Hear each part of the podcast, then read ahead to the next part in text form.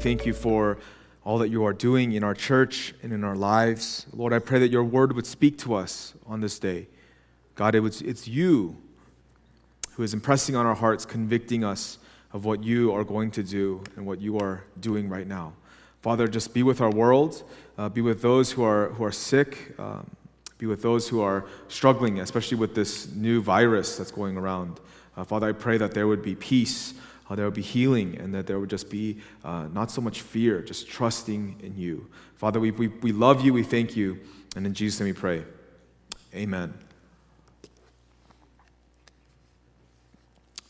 So I, we had lunch uh, with a, a good friend uh, and, and her husband yesterday, and, and actually we're, we're friends with both. But we had we had lunch, and, and basically we wanted to get dim sum, um, but we forgot it was Chinese New Year's. Uh, it was it was uh, Lunar New Year, so we got to the dim sum place, and there were like dragons and firecrackers and a line going around the door, and so we couldn't get dim sum. And so um, our friend's husband was basically saying, "Hey." This is a perfect time. We should go to this pizza place. It's like my favorite pizza places in all of, in all of Denver. So we were like, okay, let's go. And uh, we, we get to the restaurant and we sit down. And basically, there's a, a mini conversation, a sidebar conversation going, uh, going between um, this, this couple that we're eating with. And, and basically, they explained to us that. Um, her husband, so our friend, our friend's husband, has basically been hyping this place up as the best pizza place in all of Denver. Um, basically saying that this is like his favorite pizza place of all time um, to, to his wife for the past couple months. And this is the first time that they got to go. And so um, as, they're, as they're talking, he's basically just like, telling her, you gotta try this pizza, you gotta try this slice, you gotta do this, uh, you, gotta, you gotta eat it like this way. And, and she's just like, yo, just let me, leave me alone, let me eat my pizza in, in peace. And, and Grace and I, as we're, as we're just eating the pizza, we're like, this is just good pizza. But you could see in, in the husband's face, you can see in his face, he's just like looking at her and just being like, isn't this the best pizza you've ever had? And it was so funny because because um, his wife was like, yeah, it's, it's good pizza. No, and he's like, no, no, no, isn't this the best pizza you've ever had? And she's like, yeah, it's good pizza. And he's like, no, like, isn't this the best pizza you've ever had? And like he was he was kind of getting a little down. And and I'm I'm sitting there and I'm I'm like, I don't know, my personality is I don't like that kind of awkward. I'm like, yeah, this is the best pizza I've ever had. I'm like eating it, and I'm like, it's so good. Like, and it was really delicious. And and even Grace was like, yeah, it's really good pizza. And and it was delicious. But it was so funny because she was explaining to her husband, she was like, It's good, but you hyped it up too much. Like you basically had been have been talking about this pizza place for months, saying like how it's the best pizza ever, how it's just so good. He went as far and he was even talking to the waiter, the guy who was taking an order, and he's like, dude, I dream about this pizza. And the guy's like, yeah, I like, you're right. Like, I, I dream about our pizza too. I mean, and, and so the wife, like, his wife is just like, like, man, you've been saying so much about this pizza, and it's, it's just a slice of pizza. Okay, it's, and so the husband is kind of, kind of, kind of distraught, but honestly, it was a good pizza, and it was, it was all good. But it was so funny because in that, in that little conversation, there was missed expectations. For, for, for the wife, there was missed expectations because she was expecting like mind-blowingly awesome pizza. She was expecting like r- amazing pizza, and when she ate it, it missed her expectation, and so it didn't. It went from being really good pizza to just like it was okay, it was good because her expectations were, were, so high. And then there were also missed expectations from the husband's side because he was expecting her to be like in agreement, to, to agree with him. He was expecting her to look at the pizza, eat the pizza, and just be like, wow, this is the best ever. And so he was disappointed because of missed expectation. So as I'm as I'm watching um, this couple, and they're our close friends, like we love them as we watch them eating the pizza, I, I look at myself and Grace, and we had no expectations. We thought we were going to eat dim sum, but we eat this pizza. And so I look at Grace and I look at myself. I'm like just imagining how I look. And we're the happiest people on the planet Earth. This is like the, the best feeling because we are experiencing this really high quality pizza. And of course, um, it was this time that I'm, I'm just reflecting and thinking, um, you know, is having expectations a bad thing?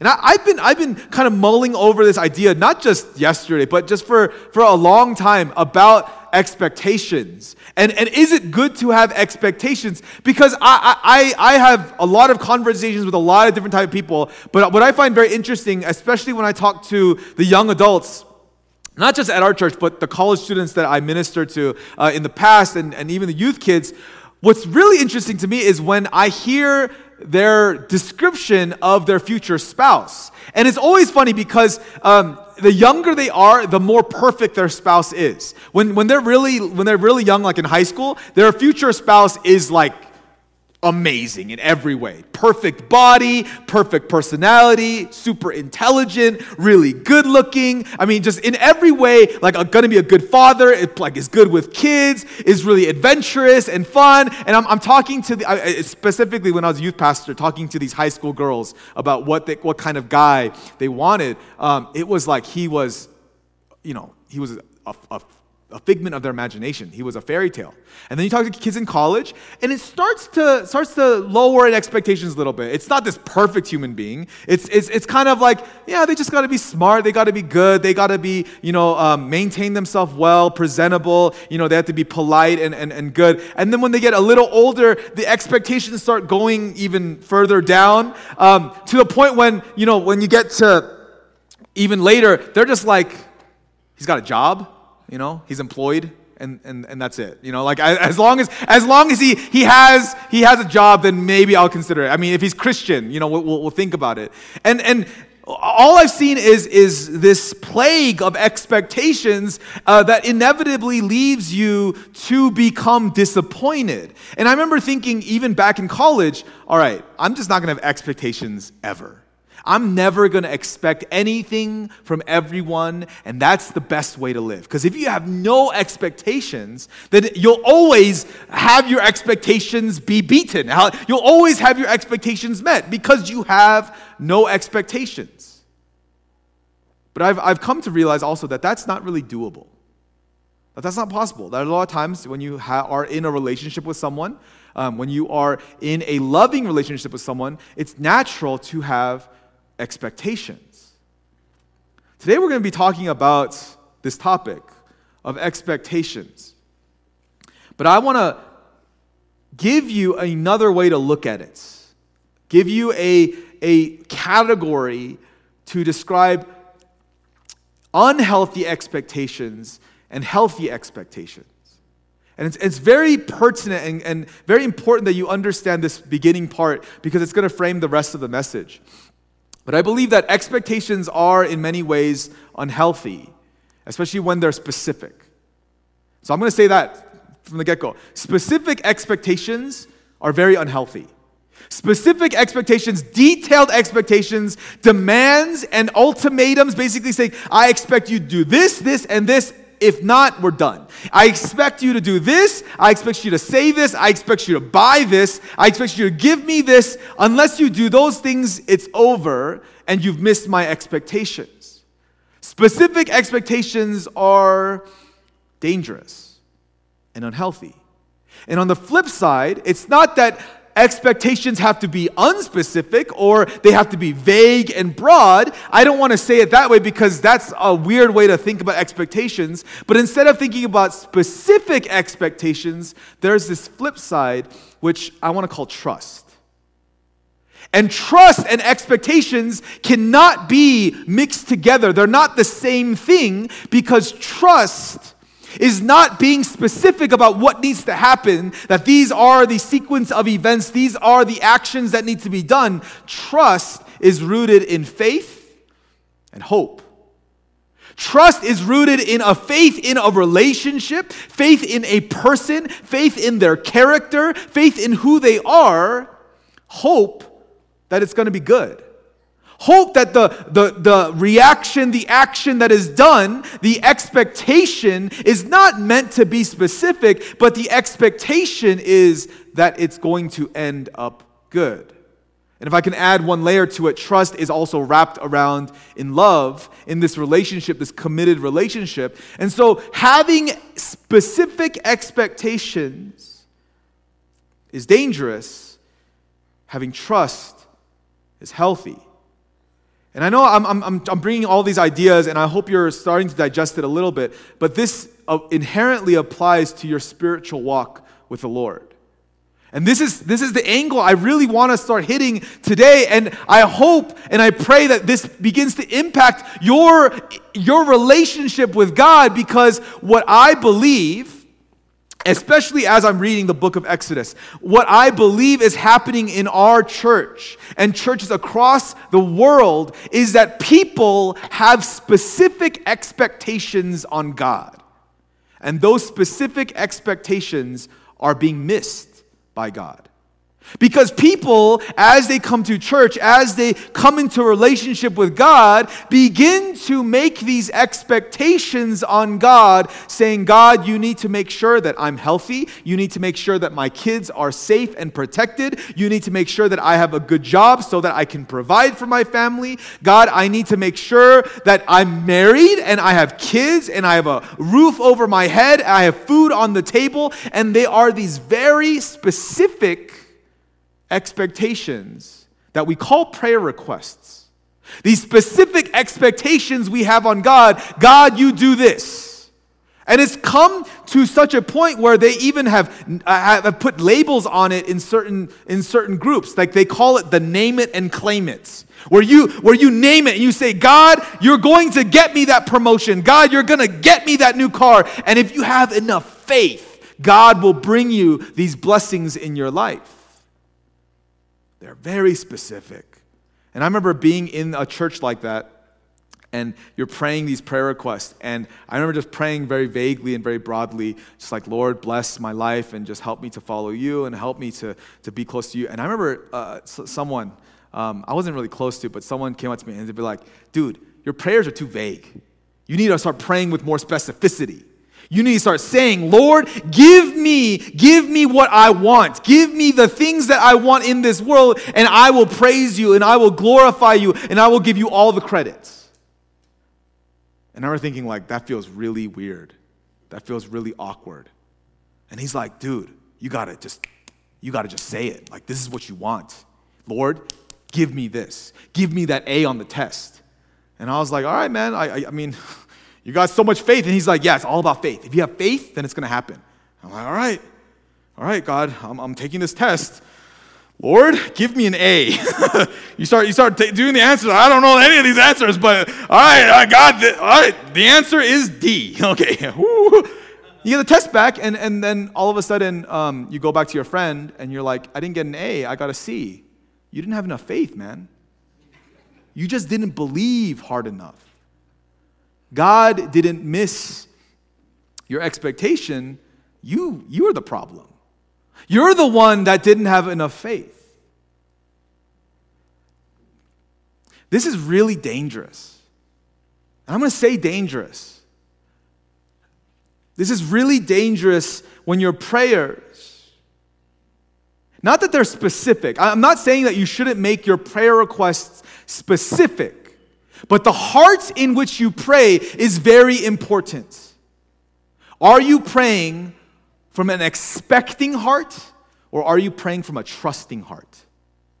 Are you praying saying, God, you better do this or I'm done with you? God, you better answer my prayer in the way that I want my prayer to be answered? Or God, I trust you. I have faith that you have my best interests in heart. I have faith that you care about my desires. You care about my needs. You watch over me and you look after me. And I'm not saying how you're going to meet my needs, it's I'm saying I trust that you're going to take care of me. I trust that you know what's best for me. I have hope that you're going to do good for me. This is the lesson for today. If you would open your Bibles with me to Exodus chapter 17. We're going to read from verse 1. It's on the screen behind me. And, and Exodus 17 um, is, the, is a chapter right after Exodus 16. And, and we went over Exodus 16 last week. And, and Exodus 16 was talking about the Israelites running out of food. And, and God had sent manna from heaven these, this bread from heaven to just float from the sky. And I wasn't there, but I would have loved to see that. Like, wake up in the morning and it's not snowing, but it's just bread. It's just like wafers falling from the sky. And then they would be able to gather enough day's portion and they would have enough to eat. So know that this is this is the, the, the, chapter right after that. And so it's very, it's very, as you're reading this or as is being read to you, realize the irony that the previous chapter was where bread was falling from heaven. Exodus chapter 17, starting from verse 1, says, All the congregation of the people of Israel moved on from the wilderness of sin by stages. Sin is, a, is an area, it's not sin like sin, sin. Um, the wilderness of sin by stages, according to the commandment of the Lord, and camped at Rephidim. But there was no water for the people to drink. Therefore, the people quarreled with Moses and said, to, and, and said, Give us water to drink. And Moses said to them, Why do you quarrel with me? Why do you test the Lord? But the, the people thirsted there for water, and the people grumbled against Moses and said, Why did you bring us out of Egypt to kill us and our children and our livestock with thirst? So Moses cried to the Lord, What shall I do with this people? They are almost ready to stone me. And the Lord said to Moses, Pass on before the people, taking with you some of the elders of Israel, and take in your hand the staff with which you struck the Nile, and go. Behold, I will stand, bef- uh, I will stand before you there on the rock at Horeb, and you shall strike the rock, and water shall come out of it, and people will drink. And Moses did so in the sight of the elders of Israel. And he called the name of the place Massah and Meribah because of the quarreling of the people of Israel and because they tested the Lord by saying, Is the Lord among us or not? Massah means testing, Meribah means quarreling. So he named that place testing and quarreling. It's important that we know that Moses is, is basically telling the people right away, as they are quarreling with him about water, that they are testing the Lord, saying this very specific thing, saying, Is the Lord among us or not? And in them saying this to Moses, they were essentially enacting a test before the Lord. When you, when you read the Bible, and I, I encourage you to read the Bible, um, you need to read it not just as words on a page, but really allow it to speak to you. Allow the Holy Spirit to use the Word of God to speak to you. And, and I want to give you an example of how I read the Old Testament, especially. When I read the Old Testament, I don't just read it um, just for face value. What I like to do is I like to take myself and put myself in the position of the sinner put myself in the situation of the one who is failing. Because when you do that, you begin to empathize and sympathize with the problems that they are facing and what led them into sin. And in this case, I'm, I'm putting myself in the position of the Israelites, of the people who are wandering in the deserts, the people who had just witnessed manna coming from heaven, and not just witnessed it yesterday, that they are continually witnessing it. Manna is being sent from heaven not just for a week, but for this entire period that they are wandering in the desert. They are receiving bread from heaven, bread from the sky. So, as I'm this Israelite, as I'm this person wandering, I have this wafer, you know, kind of like the communion wafers. Um, I have this wafer that I'm eating, and all of a sudden our water supply is dwindling. I'm starting to run out of water. And I don't know if you've ever run out of water on a long hike or if you've run out of water just in general. It is a very anxiety inducing thing. It's very frightening because water is necessary for life. Without water, you're going to dehydrate and you're going to die. And it's not a nice death to die by dehydration. It's not, it's not nice in the sense that it's, it's pleasant. It is very unpleasant. So imagine being an Israelite eating these really dry wafers. And I don't think that they were very moist and they were like, you know, delicious baguettes or something. They were probably these dry crackers that they're getting from heaven, mind you. It's coming down from the sky. But as they eat it, they become more and more dehydrated and fearful. And again, this is where I empathize with the Israelites. Man, that's scary. They're in the, they're in the desert. They're in, they're in wilderness. They're, they're in this area that's probably close to Saudi Arabia. It's hot. It's, it's, it's really dry. They're getting parched. They, they would kill for some water. And so what they do is they go to Moses and they begin to use their human logic. Their human logic mixed in with their faith. And I think this is where a lot of us find ourselves in the same seats as the Israelites.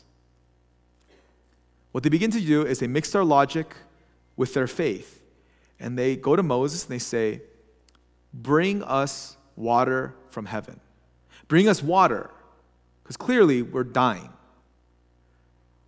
I think what their expectation was was that if God can bring bread from heaven, why can't God bring water from heaven? It's called rain. And imagine that conversation with Moses. Moses, you pray and God brings bread from heaven. How hard is it if God brings some water? If God brings some rain? Can't you just pray to God? You talk to Him all the time. Can't you just pray and say, God, bring rain? Bring rain on us. We'll fill our pots, we fill, we'll fill our jars, and we'll be good because you bring rain from heaven. God, how sick and cruel of a joke Moses, what a cruel joke this is that you are bringing bread from heaven, but you can't bring rain. How ridiculous of a leader are you? And they begin to quarrel with him, saying the things that people say to leaders is you're so stupid. Use your brain. Get some logic. You're causing us to die. Our children are going hungry. Our children our children are growing thirsty. We should have gone back to Egypt. Because in Egypt, they at least had water. In Egypt, they at least had rain. Here, we're in the desert. We, yeah, we have food, but we don't even have rain coming from the sky, and we're following a God that seems to hate us. Moses, you need to pray for rain. If you don't pray for rain, we're going to stone you to death. The people of Israel were expecting God. The people of Israel were expecting God to meet their needs in the way they dictated, in the way they understood, in the way they wanted.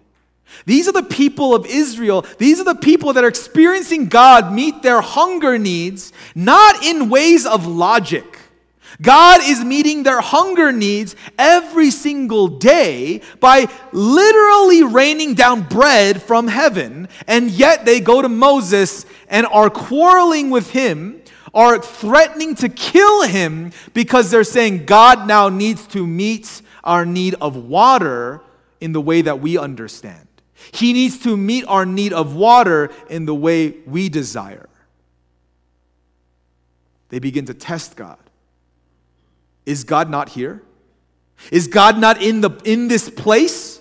And that's what, that's what the Bible is explaining to us. They test the Lord by saying, Is the Lord among us or not? They're saying, as they're seeing manna come from heaven, God is with us, right? If God, if you're real, if you're here, you're going to make it rain. So I can fill my, my, my bowl of water and I can drink. God, if you're real, You'll give me something to drink today. This is testing the Lord. And again, in our society, in our world today, a lot of people are doing this with God. A lot of people are the reason why they don't come to church anymore, the reason why they don't want to associate with Christians or associate with spirituality or with a relationship with God or even talk about Jesus or in any of these ways is because they've already made so many of these expectations to God. I, I heard it from someone and it, it breaks my heart. And I honestly, really, I don't know how to respond. I'm a pastor and I think about this stuff all the time, but I still don't know how to respond to when someone comes up to me and says, You know, I'm not a Christian or I'm not, I'm not a churchgoer. And I'm like, why? And they'll say, because my mom died. And it's like, what do you mean? And, and they said, if God was good, if God was loving, my mom wouldn't have died. It's hard to respond to that. It's hard to respond to that because already they're starting from the, the premise that God has to meet their expectation. And because God missed their expectation, they're done with Him. And, and, and, and as your pastor, I've had my expectations missed by God. Where you're praying so fervently, you're asking God so fervently for something, and you don't get it. You don't get what you've been praying for. It, it, it, turns out in a way that's wrong. And, and it's not that God is saying yes and God is saying no. It's that my, my own personal expectation has been missed, and it hurts. It is, it is very hard when you've been praying for something for so long and it goes the opposite way. It hurts. That missed expectation hurts. It's painful. And I don't want to discount that pain in anyone. And that's why I still am less a loss for words when someone explains, I'm not a believer because God let my mom die, or God, God let my child go through abuse, or God let, let something bad happen and I lost my job. Like, I can't believe in God because this bad thing happened. For the Israelites, they were saying the same thing. Is God not here? If God is so good, if God is so strong, can't He make it rain? And Moses explains that this is testing. This expla- he explains that this was wrong. There's a second side to this that's very interesting when you, when you look in the perspective of Moses. Moses, at this time, I'm sure he's still learning how, what it means to lead this large group of people into the desert where he doesn't even know where they're really going. Moses, again, in this wandering, he's a leader, and, and by all, all by all measures, he kind of he's kind of a weird leader because he is leading this people for 40 years in the desert. And he's doing the will of God. And he's absolutely doing what God wants him to do because the people need to wander in the desert for 40 years. But I feel for Moses. I mean, imagine being called by God to lead the people into the promised land, and God says, but you need to take a 40 year route in the wilderness before you get there. As a leader, that is very tiring. That is very tiresome. And in this sense, it's even more scary for Moses because the people are saying, We're going to stone him. And I don't know if you know what being um, stoned is. Being, being stoned in, not in our day, in our day is very different what being stoned is. But back in the day, being stoned wasn't just getting some pebbles and throwing pebbles at someone and just like giving them bruises on their, on their head or on their arm. It wasn't, it wasn't like these soft, smooth stones that they just throw at you and it's just like, ow, that hurt. Okay, I'm stoned, I'm, I'm good. No, what ended up happening was they got these boulders, these large rocks, like a, a, a rock that you have to carry with two hands, and you have to be strong enough to lift it over your head. And what they would do is they would get these stones and they would chuck it. They would throw it down on the person that they're stoning. And what would happen is, is that that person would perish. But they wouldn't die right away. It's not like a bullet to the head. They would have their arm be broken, their legs be broken. They would be mangled, and, and they would be covered basically in this pile of stones. And it, it was this very theatric thing because that pile of stones would essentially bury the person that is being stoned. And it's like a marker for the rest of the community. And instead of them being hanged or being guillotined, guillotined like basically this pile of stone is a representation. This person failed. So they wanted to stone Moses and bury him in this pile of rubble as they are stoning him, as they are putting all these rocks on him. And Moses becomes fearful a little bit. I mean, going to God and just being like, Lord, the people want to kill me. And they want to kill me in a very brutal and very, very hurtful way. They want to strike me down with these rocks. See, God doesn't want to meet your expectation. God wants to use, use your circumstance to grow trust in you. God doesn't want to have you saved in the way that you, you think I'm going to be saved in this way. God wants to use that as a lesson for you to trust in Him more. See, I think if I was Moses, the people are clamoring for rain, they're clamoring for water, right? Essentially, they're clamoring for water, and you go to God and say, God, save me. Save me because people want to kill me. So bring rain. And if you bring rain, as I'm praying to you and saying, Lord, they want to kill me, if you bring rain, they'll, they'll come at ease. They'll, they'll, they'll stop saying that they're going to kill me. God instead uses Moses' situation and turns it on his head. He basically tells Moses, in action, You're afraid that the people are going to stone you, but I'm going to bring salvation through that stone. You're afraid people are going to kill you with rocks, I'm going to show you I can bring salvation through this rock. You are afraid people are going to strike you down with rocks. I'm going to show you, Moses, with my power. If you strike the rock, the rock will bring water. God uses this to even show Moses his power in an unexpected way. I don't know how rock, how water came from the rock. I don't know what it's going to look like. I'm, I was not there, and but all I know is that this is very significant. The fact that Moses was obedient enough to get a staff and smack a rock, and water flew out enough to make sure that every every person had their fill of water, so that they weren't dehydrated and they weren't afraid of dying. God wasn't doing even what Moses expected. I'm sure if you asked Moses what he expected, I'm sure it was something like rain or, or to show them a river nearby. I'm sure Moses' expectation was not that God would bring water from a rock.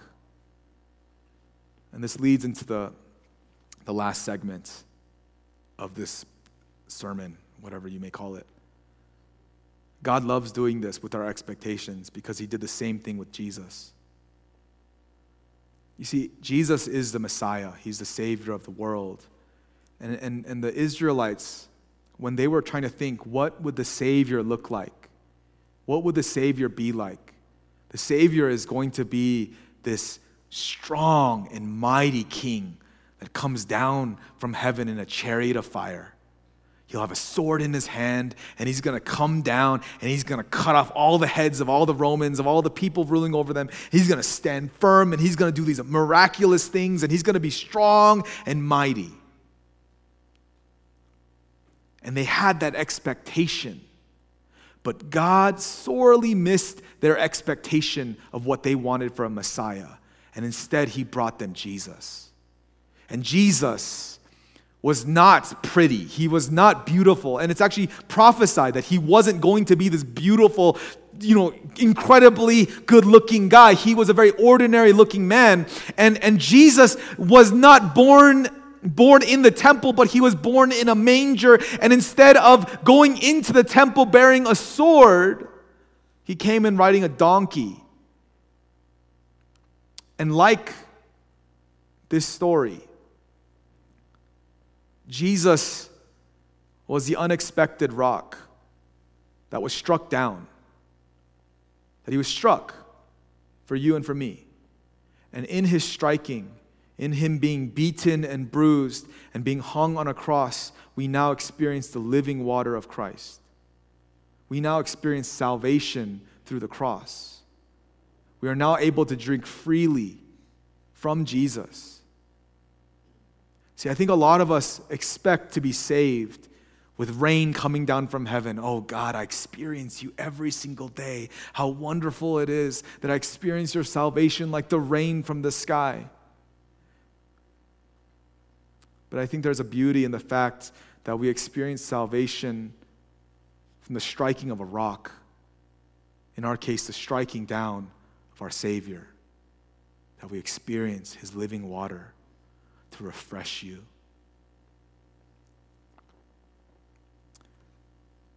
When, you're, when you are trying to become discipled, as you search for discipleship or growth, maturity in becoming a Christian, I always thought that being a mature Christian meant that God heard my prayers and God was quick to answer my prayers. I really thought that that's what it meant to be a mature Christian.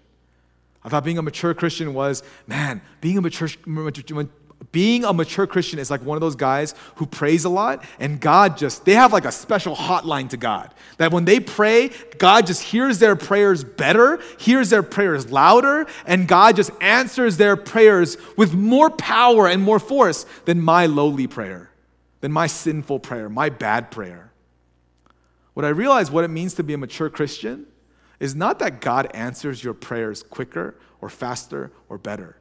Being a mature Christian is that your prayers become more trusting. Your prayers become more faithful. Your prayers become more hopeful. Not specific expectations. God, I demand you do this. I demand you do that. Your prayers become, Lord, I trust whatever you have in store for me. You're good.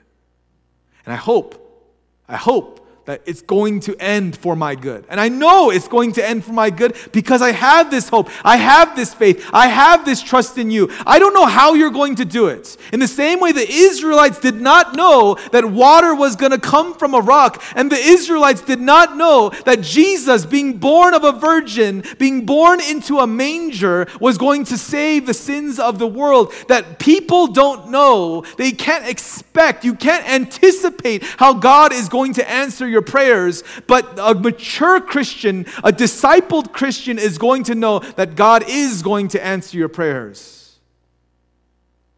And He's going to answer it well. And He's going to answer in a way that will show His glory and bring praise. Do we trust that God is going to answer our prayers? Can we anticipate not Him meeting our, expectation, our expectations, but can we anticipate Him being good, Him being holy, Him being righteous, Him being fair? See, I expect God to be good. I expect God to be holy. I expect God to be loving, to be patient, to be perfect. But I will not dare say I expect God to do something. His ways are higher than our ways. So instead of saying, I, I expect God to be good, I trust that God is good. I have faith that He is good. I have hope that He is good. This can become really difficult for a lot of people. And I, and I want to explain the situation that is going through my head, has been going through my head recently. Is I know some people that are dealing with infertility issues, that they they can't conceive a child. Um, even a close friend of mine, just finding it really difficult to get pregnant. And, and how difficult and hard that is. And I've heard some of these couples even, even say, like, God, if you give me a child, I'll believe in you. God, if you, if you let us get pregnant and not have a miscarriage, I'll believe in you. I'll, I'll do whatever you want. Just meet my expectation. Just, just let me get pregnant. And it's such a painful, it's such a painful situation. And again, this is not what I, am saying you go up to them and you preach them, you, you, you say stuff to them. It's, it's painful and it's hurtful. But a better response, instead of demanding to God, get me pregnant, is to have your prayers be rooted in trusting God that He knows your heart, He knows your desires. And you go to God with your desires. You go to God saying, Lord, we want to get pregnant. Lord, we want a child. That's our desire, but we have faith and we have trust in you. And we know that even if we don't get pregnant, you're still good. And we still have faith in you. That even if we can't have a child, we still have hope that there is good in store for us because it's not about our will, it's about your will. And if it's your will that we don't have a child, we don't understand it, but we still stand firm and we expect you to be good. We, we have trust and faith that you are a good God. You see, that's so difficult to pray. And that's why those prayers are powerful and effective. A prayer of a righteous person is powerful and effective because then you allow God, instead of being hamstrung and confined to your expectations, you allow God then to start moving in the way He can. And the way He moves is in miracles. The way He moves is in supernatural. The way He moves is not with your logic, but by His power. And, and, and your expectations may be very low. I think my expectations for our church is like, uh, Lord, I, I want our, our small group system to be strong and vital and, and vibrant and good and, and healthy. But you know what? I'm, having to just leave that at, at, at the foot of the cross and say, Lord, but you're good and you're going to do it the way that you need to. We want to surrender our church to you, surrender every aspect unto you, trusting that you're the one who is good and you're going to do a good thing. I'm not saying don't have expectations. Expect God to be good. I'm just saying make sure your expectations aren't specific on what you want. Trust God, have faith in Him, and have hope that He's going to do a good thing because He is a good Father. Let's pray. Lord, I, I ask that you would help us not to test you the way that Israelites tested you, not to make these demands, these prayer requests that we say, you have to answer these prayer requests the way we want, and if you don't, I'm done with you. I'll, I'll stone Moses. We'll kill him. We'll kill the leaders because you failed to meet our expectations. Father, would you help us? Would you soothe us when our expectations are missed? Would you comfort us when we feel that we've been wronged or we have had something taken away from us unright, unrighteously, unrightfully? Father, I pray that instead we would grow in trust. We would grow to trust you, to rely on you, to rely on your ways because your ways are higher than our ways. God, would you show us Jesus, the true rock, the cornerstone? Who was beaten and bruised, who was struck down for us so that we may taste the living water. Father, Jesus missed our expectations.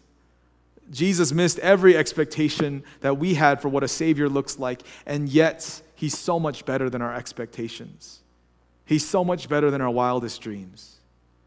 Father, would you do the same to us in our prayer requests? Would you answer our prayer requests not by what we demand, what we dictate, but would you answer our prayer requests with your character, your integrity, and your holiness? We love you, and in Jesus' name we pray. Amen. Heavenly Father, I pray that as naturally we have our expectations on what you will do, Lord, I pray that we would turn those expectations into trusting you, that we would lay those expectations at your feet, and Lord, that we would expect your goodness Expect your peace, your character, your loving kindness, in whatever form they may take. Father, we are not here to dictate what you need to do. We are not here to tell you how you should save us. We just trust that you will save us. We trust that you will redeem us, that you will reconcile us, that you will sanctify us.